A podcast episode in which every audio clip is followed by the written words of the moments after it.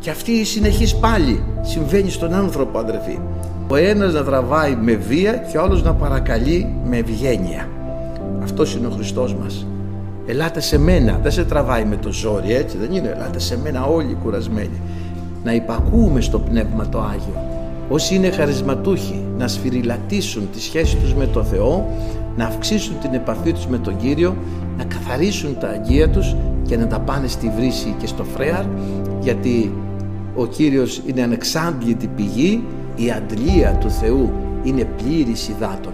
Και να πάμε στην αντλία του Θεού να αντλήσουμε είδωρ και να γεμίσουμε τα αγγεία μας αδερφοί αγαπητοί. Γιατί πραγματικά θέλει το Πνεύμα του Θεού να λειτουργήσει να ενεργήσει εν το μέσο ημών. Θέλει να ελευθερώσει θέλει να σώσει θέλει να επιστρέψει θέλει να απαντήσει θέλει να φανερώσει τον Πατέρα ευχαριστούμε τον Κύριο αυτό είναι λοιπόν πολύ σημαντικό κεφάλαιο στην πνευματική ζωή ένας, ενός χριστιανού η πλήρωση του Αγίου Πνεύματος και κατά συνέπεια και η λειτουργία εξ αυτού των χαρισμάτων. Ευχαριστούμε τον Θεό. Ο Θεός θα δώσει την απάντησή Του και ο Θεός θα σε ευλογήσει. Και εσύ που περιμένεις απάντηση θα φύγεις χαρούμενος και οικοδομημένος και εγώ που έκανα αυτό το έργο θα φύγω ικανοποιημένος και ευλογημένος. Αν επικαλεστείς το όνομα του Κυρίου θα σωθείς Πες Κύριε Ιησού σώσε με. Ευχαριστούμε το Θεό. Και αδερφοί αγαπητοί να επικαλούμαστε το όνομα του Ιησού Χριστού στη ζωή μας. Γιατί έτσι θα έρθει η σωτηρία. Και το Χριστό δεν τον σταύρωσαν οι φυσικοί του σταυρωτές. Εμείς είμαστε η ηθική αυτοργή. Για τις αμαρτίες μας σταυρώθηκε ο Χριστός.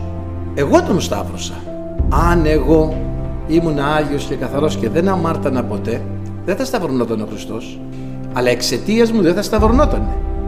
Έλεγε, αφού αυτός μπορεί να μην αμαρτήσει, άρα μπορούσατε κι εσείς. Άρα δεν σταυρώναμε για κανέναν. Τώρα επιστροφή, τώρα περισυλλογή, τώρα εξήτηση. Ας τον σταυρώσατε, σας αγαπάει. Πάτερ, άφες αυτής ου γαρίδαση τυπιούσι. Και μετάνια.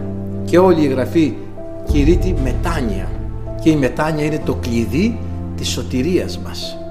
Ήρθαμε εδώ πολύ με προβλήματα, με ερωτηματικά, με απορίες, με αμφιβολίες και επιθυμούμε το Πνεύμα το Άγιο να μας δώσει μια απάντηση